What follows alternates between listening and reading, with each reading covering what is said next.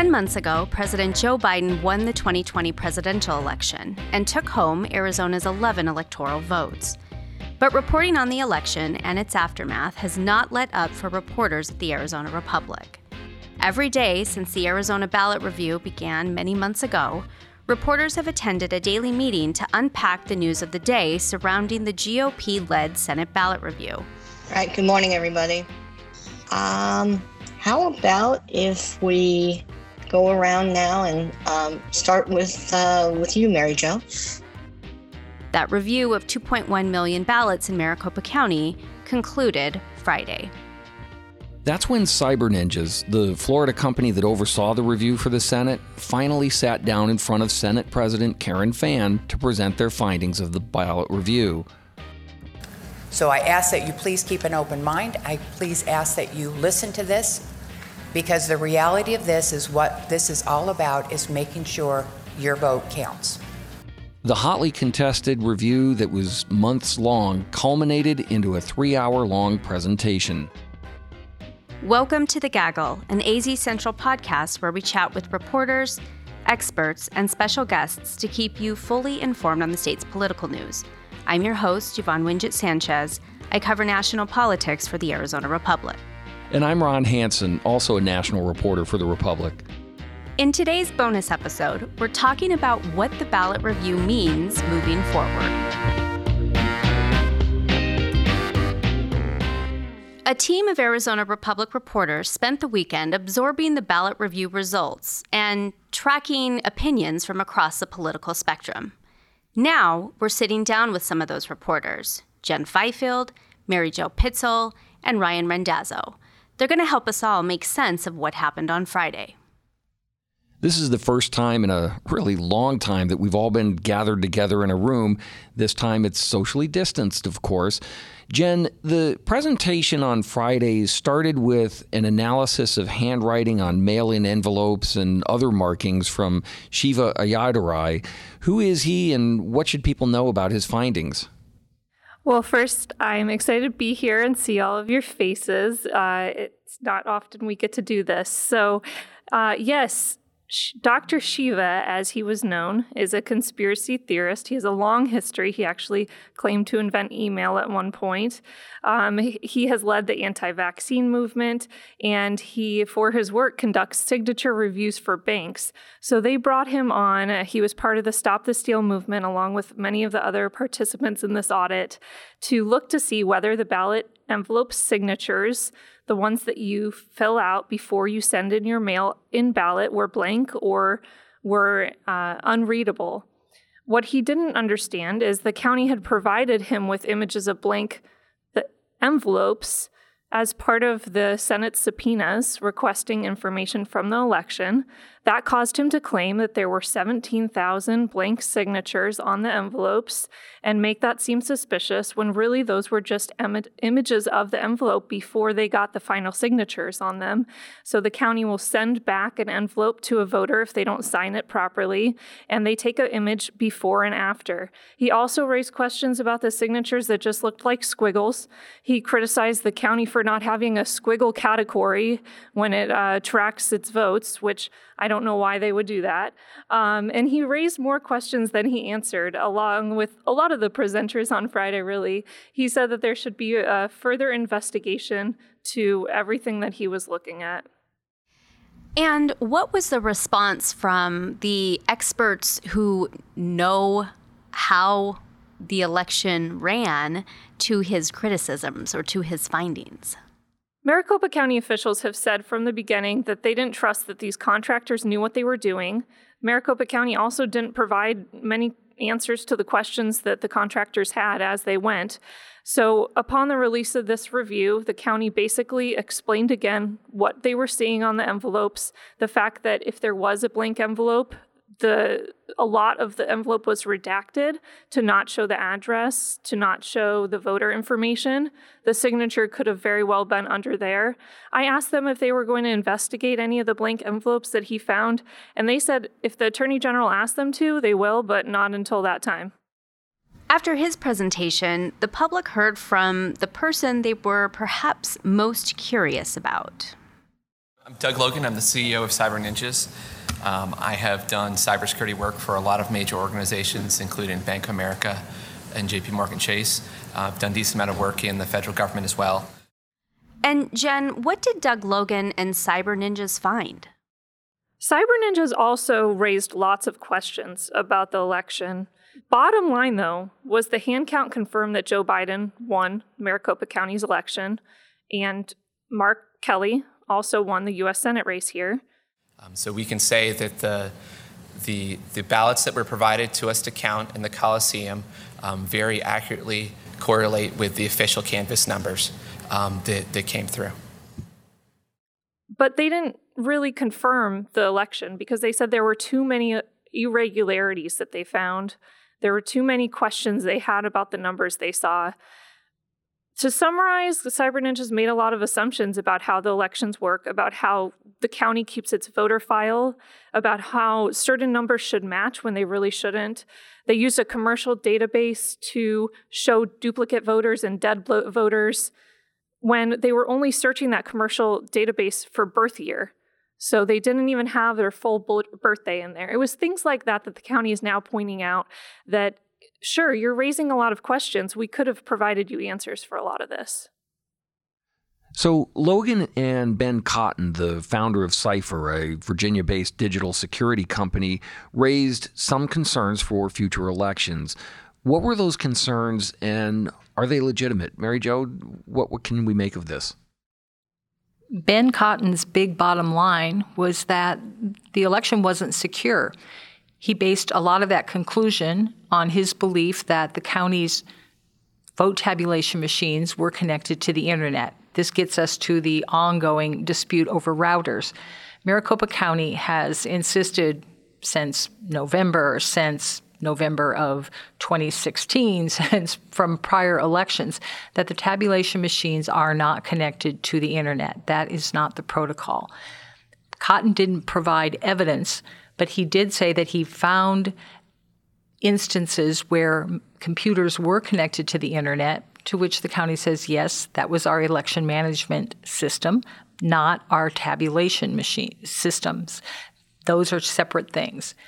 That's a pretty damning statement um, from the contractor, something that I'm sure Attorney General Mark Brnovich will be looking at. I was also struck that for all of the suspicions that both Logan and Cotton raised, a lot of times the answer was, well, we just we're sure there's an explanation for that, or there's there's something there, but we don't know. It became after a while one hand clapping. You just heard one side of the story. The county was trying to correct this or get their word out by live tweeting, but that just doesn't quite stack up to an in person presentation before the Senate. What kind of reactions did we see from election experts and political types over the weekend after this review? Robert Anglen and I spoke to many election analysts, data gurus over the weekend, and really, they're saying that the contractors had a real opportunity here to improve our elections. They had millions of dollars and months to do it. They could have looked at vulnerabilities of the voting machines. They could have taken the machines apart, done a thorough analysis, really offered a lot there. They could have uh, gotten information upfront about the county and how it runs its elections, the processes and procedures that it used. That was not part of the subpoena. It didn't start there, and therefore, that because its intentions were to try to prove fraud, um, or because they say they believe their intentions were to prove fraud, although Senate President Karen Fann says this is about improving the elections, they said they really missed that opportunity. Politicians were quick to come out with all kinds of declarations. We've got we've had several Republicans already talking about the kind of legislation that they will be introducing. We have others saying we need to meet work immediately. We, meaning the legislature, needs to get to work immediately um, on these bills. Perhaps even having a special session, something that Governor Ducey has uh, indicated is not going to happen important to note that we're not having any elections between now and January when the legislature comes back to work. So we expect to see all kinds of bills that will deal with mail in voting, most likely with the signature process, uh, perhaps with displaying ballots on the internet for everybody to fact check. Who knows? It will be um, a busy year with a lot of election bills. That's some of the local reaction that we expect to see play out in coming months. Yvonne and Ron, I'm curious, what do you see coming from our congressional delegation? What kind of impact will this have on the Congressional House Committee that's looking at um, oversight of the 2020 election? Yeah, so the House Oversight Committee didn't even wait for this thing to become final before they jumped in front of it. They made clear that they want to hear from Doug Logan, the Cyber Ninjas CEO, uh, for a hearing scheduled at this point on October 7th. It's notable this is an invitation, it's not a subpoena, and it follows several attempts by the committee to get paperwork um, sort of sketching out the donors, the processes, the thinking of the company as it was conducting this audit. Uh, and they have gotten little to uh, no response from them. The the response has largely fallen along the lines of documents that were already in the public realm and uh, an effort to try and uh, claim this material is outside the committee's uh, uh, right to inspect. So. Um, and from the House members, uh, it's really been sort of uh, fallen along partisan lines. We've seen a lot of folks uh, on the left sort of uh, dismissing this thing as having uh, no legitimacy in the first place. We've seen from others, notably people like Paul Gosar, for example, who is among the uh, most ardent supporters of this. predictable support. They see this undertaking as having been well worth it and spotlighting significant fraud that raises questions that just won't go away. In the meantime, our Democratic senators, Mark Kelly and Kyrsten Sinema, put out statements sort of condemning efforts to undermine democracy and trying to encourage everyone to sort of move it along. In the meantime, we have other states that are trying to move along similar efforts um, from Texas to Pennsylvania, Michigan. Ron, how could the outcome of this ballot review affect efforts in other states? You know, it's interesting because Texas noted that they will be beginning what they are billing as a forensic audit in four counties.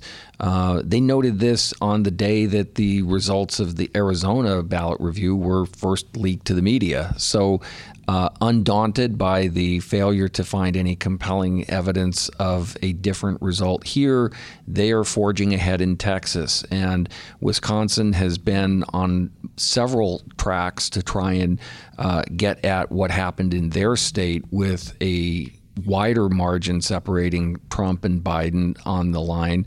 Um, they're forging ahead regardless.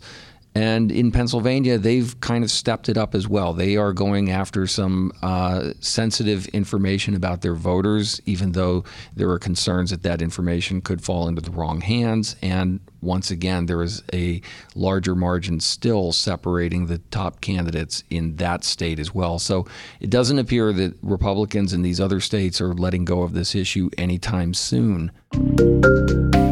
So, this review, led by Republicans and election skeptics, uh, reported essentially that Biden won by a slightly larger margin than the certified results show.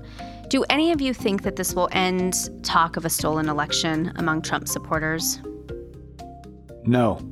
I mean, I, I, can expand on that a little, though. Uh, you know, there are candidates in Arizona who have made this their platform. And if you go back in time to the end of last year, someone like Mark Finchem was a really inconsequential state lawmaker. He went to the Capitol on the 6th. He has, you know, trumpeted about election integrity for several months now. He's built up tens of thousands of people on social media that follow him from out of state for that particular reason those candidates are not going to give it up. He's running for Secretary of State now. He's getting attention from across the country. I don't know whether that bodes well for a campaign in Arizona, but when you go from a kind of lowly uh, rural Arizona lawmaker to national election integrity star, I don't see them giving that up anytime soon. So, where does this leave Senate President Karen Fann when members of her own caucus are echoing similar sentiments? Karen Fann's going to have to decide if she's going to let their bills be assigned to committee and get a hearing, and how much they will be allowed to move through the process. She's also tightly associated with this ballot review. Uh, people will be asking her, reporters such my, such as myself, as to how she feels about this legislation that's coming out as a result of the process that she started back in last December. Okay, so the congressional and state level responses are still to be seen. One place where we've seen some very tangible fallout already, though, Jen, seems to be in the Maricopa County Board of Supervisors. We've seen the resignation of Steve Chucri after leaked audio of him disparaging his fellow board members was released. Um, and we also saw a, a couple members call for the resignation of Republican Chairwoman Kelli Ward as well. How is this playing on the county board, and, and how is that going to affect county business? Well, the county supervisors have said from the beginning that they want this to be over. They know that the election was not stolen. They want to move on with county business. Uh, Jack Sellers took the chairmanship in January, and he's been wanting to work on other things since then. But it does leave a lot of turmoil on the board with this position, the question of who they might appoint to it. They're going to have to re- appoint a Republican, but then the uh, voters are going to then decide not too shortly after that in 2022 who they're going to put in that seat. So a lot might come into play there as well with the Stop the Steal crowd wanting someone who represents them more than maybe Steve Chucri did, but also a lot of heat coming from both sides of, the, of this audit saying that it wasn't legitimate and um, we shouldn't have someone in there who believes uh, what they say are lies about the election. So it's all it's it's definitely going to play out, but the supervisors are probably going to want to push forward on other issues. And Chucri was recorded um, in a couple of conversations with some of these um, Stop the Steal movement types. He was trashing his colleagues. Uh, from Jack Sellers calling him too old, saying he presumed he would resign. He called Clint Hickman an asshole. He uh, criticized Bill Gates, saying that he had the, I believe it was spine of a fork, plastic fork why was he so um, explicit and uh, trusting in his criticism of his colleagues uh, to people it seems as though he barely knew and at least publicly didn't seem to hold those types of viewpoints? I think we saw this from a lot of politicians this year, Republican politicians this year, attempting to play to certain crowds at different points. Um, I know that you guys wrote the story about Karen Fann's emails, um, how they played to whoever she was speaking to at the time. And I truly believe that that is what we heard in those recordings. Uh, meanwhile, the other supervisors aren't really taking this to heart. They are saying that they wouldn't really have wanted him to resign. Um, but who knows if that's really the case? I, I feel from the beginning that the board wanted a united voice on this topic. And that's still what they want, despite these recordings. They don't want to make it look like they didn't have a, that united voice. So they're still playing up the fact that, oh, yeah, he said that to us, but we know he knows the election was fair. So there's still all of that politics going on. Okay, we're still fighting for records in all of this as well. Uh, Ryan, we don't have a full picture on this. Where does the legal battle in the ballot review stand at the moment? Well, in short, there is still a lot to be learned about the audit and how it was conducted and who was involved. The lawsuits over this are complex. The Arizona Republic and a left leaning watchdog group are fighting separate lawsuits to obtain emails, texts, and other documents from the audit. The Senate has dumped uh, uh, uh, tens of thousands of mostly meaningless documents on us, but the Senate continues to fight uh, our lawsuit to keep some of the most pertinent records secret. So, what we're fighting over falls into two buckets or categories. One are documents from the senators to one another and to people like Doug Logan, which the Senate says should not be turned over because they're somehow protected from the state records laws. And the other bucket are documents from the Cyber Ninjas, which the company has not turned over, even though the judges in both lawsuits have said that they are public records. Um, uh, they're public because the ninjas were contractors working on behalf of the public officials in the Senate. So, regarding that first batch, the documents from the Senate, the Republic's lawyer last week su- successfully convinced a judge to order the Senate to release just a handful of those documents. Um, they were released late Friday, and we learned some interesting things. We learned, for example, that Ken Bennett, the liaison for the Senate, turned over the Twitter account to people from Patrick Byrne's, The America Project, who were down at the Coliseum uh, volunteering. And so some of the really nasty tweets that, that came out of that Twitter account were from Patrick Byrne's folks. And interestingly, those people brought on former state lawmaker Steve Montenegro uh, to help give them an Arizona perspective. And I'm sure everyone here remembers Steve Montenegro. He ran for Congress and had to confess to sending flirty texts with a junior staffer while the married man was practicing as a Christian minister. So the mean texts about dead people's pets and their dead pets and, and things came came from him. Um, also, in this small batch of documents, we learned that Karen Fann nearly hired Phil Waldron uh, to conduct the audit. As a matter of fact, the, the Senate drafted a press release announcing his hiring, and then, of course, they didn't hire him. The the communications show they thought he was too controversial, and um, that's how they came up with Doug Logan. So, considering there are still tens of thousands of documents remaining that we're fighting over, and that's what we learn just when we get a few dozen at a time, I think there's a lot to, to come out still about the operations there.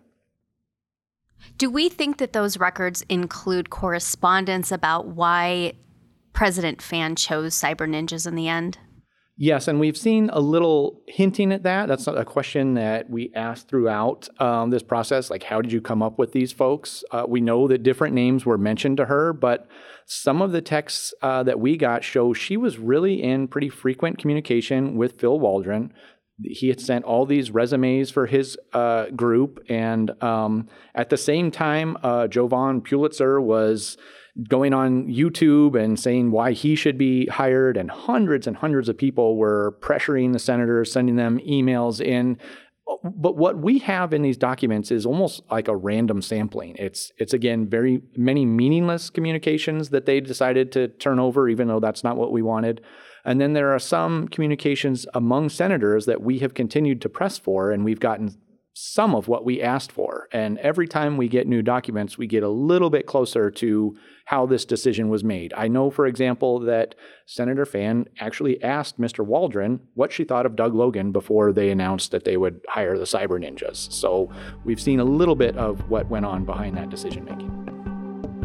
What kind of fallout are we going to see for some of the major players in this ballot review, uh, from Karen Fann to Doug Logan and, and Cyber Ninjas? Uh, any predictions here? I suspect Karen Fann might have some rocky relations with her caucus, um, not to mention pushback from energized Democrats that are in the Senate as well. Again, it's a very closely divided state Senate with just a one vote margin. So that could make a, a difference. Plus, one of the new Democratic senators, Raquel Teran, is the chairman of the state Democratic Party. I don't think she's going to be quiet. And I don't think that Doug Logan, CEO of Cyber Ninjas, is going away anytime soon. He has proven in uh, to his base that he can at least raise questions about the election, which might be all they need to introduce laws in other states. He said in his presentation, and other present- presenters said, this shows that we need better audits in all the states. We need to do this every year in Arizona. He's setting up more business for himself. And, uh, you know, he was uh, in one of the correspondence I found that I haven't really written about. He uh, applied to work in April in another state. So he's already thinking about his future right before he started on this audit. Model auditing, so to speak. Audit liaison Ken Bennett uh, was very glowing in his approval of Doug Logan's work. In fact, as he finished, Bennett, a former Arizona Secretary of State, as he finished his presentation Friday, he said that you know Doug Logan has probably given the nation the best possible way to hand count an election it sure sounded like an outright endorsement. If Doug Logan were a movie, this would be one of those little blips that you put in the ad that say must see. it sounds like a marketing pitch. So, the review is officially over, although legislative committee work will continue on this, it sounds like. Does it feel to you guys that the 2020 election is sort of behind us? Can we all sort of move on yet, or do you see the 10 a.m. meetings continuing? I see our 10 a.m. meetings continuing. I think it will be hard for people to put this behind them. And, and for journalists, we should not. There are so many unanswered questions still. I mean, as Ryan mentioned, what we have yet to find from public records. And that is a battle that, as journalists, we need to fight, uh, not to mention what we might learn from those documents. In addition to legislative hearings, we've got the Attorney General, a U.S. Senate candidate, by the way, who has been handed you know these three volumes of cyber ninja reports and other uh, other contractor reports to go through for investigations. We're going to see what kind of, I guess I will ask, what kind of investigations will we see coming out of that? We still have to get the router question answered.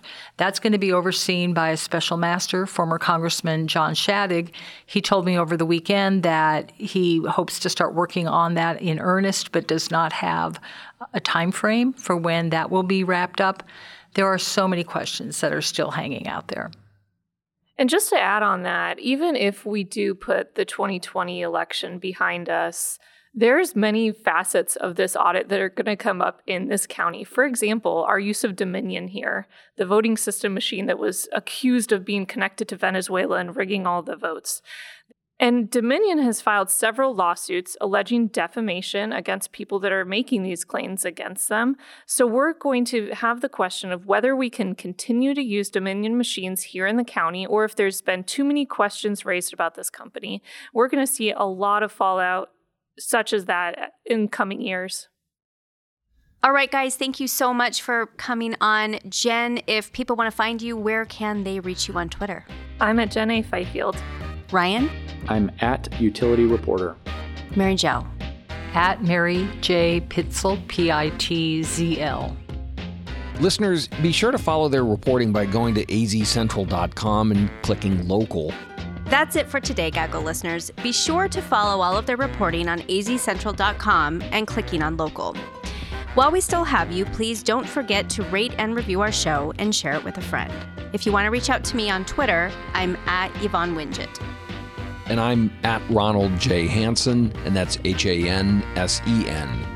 Today's episode was edited and produced by Maritza Dominguez. Thanks so much for listening to The Gaggle, a podcast from the Arizona Republic and azcentral.com.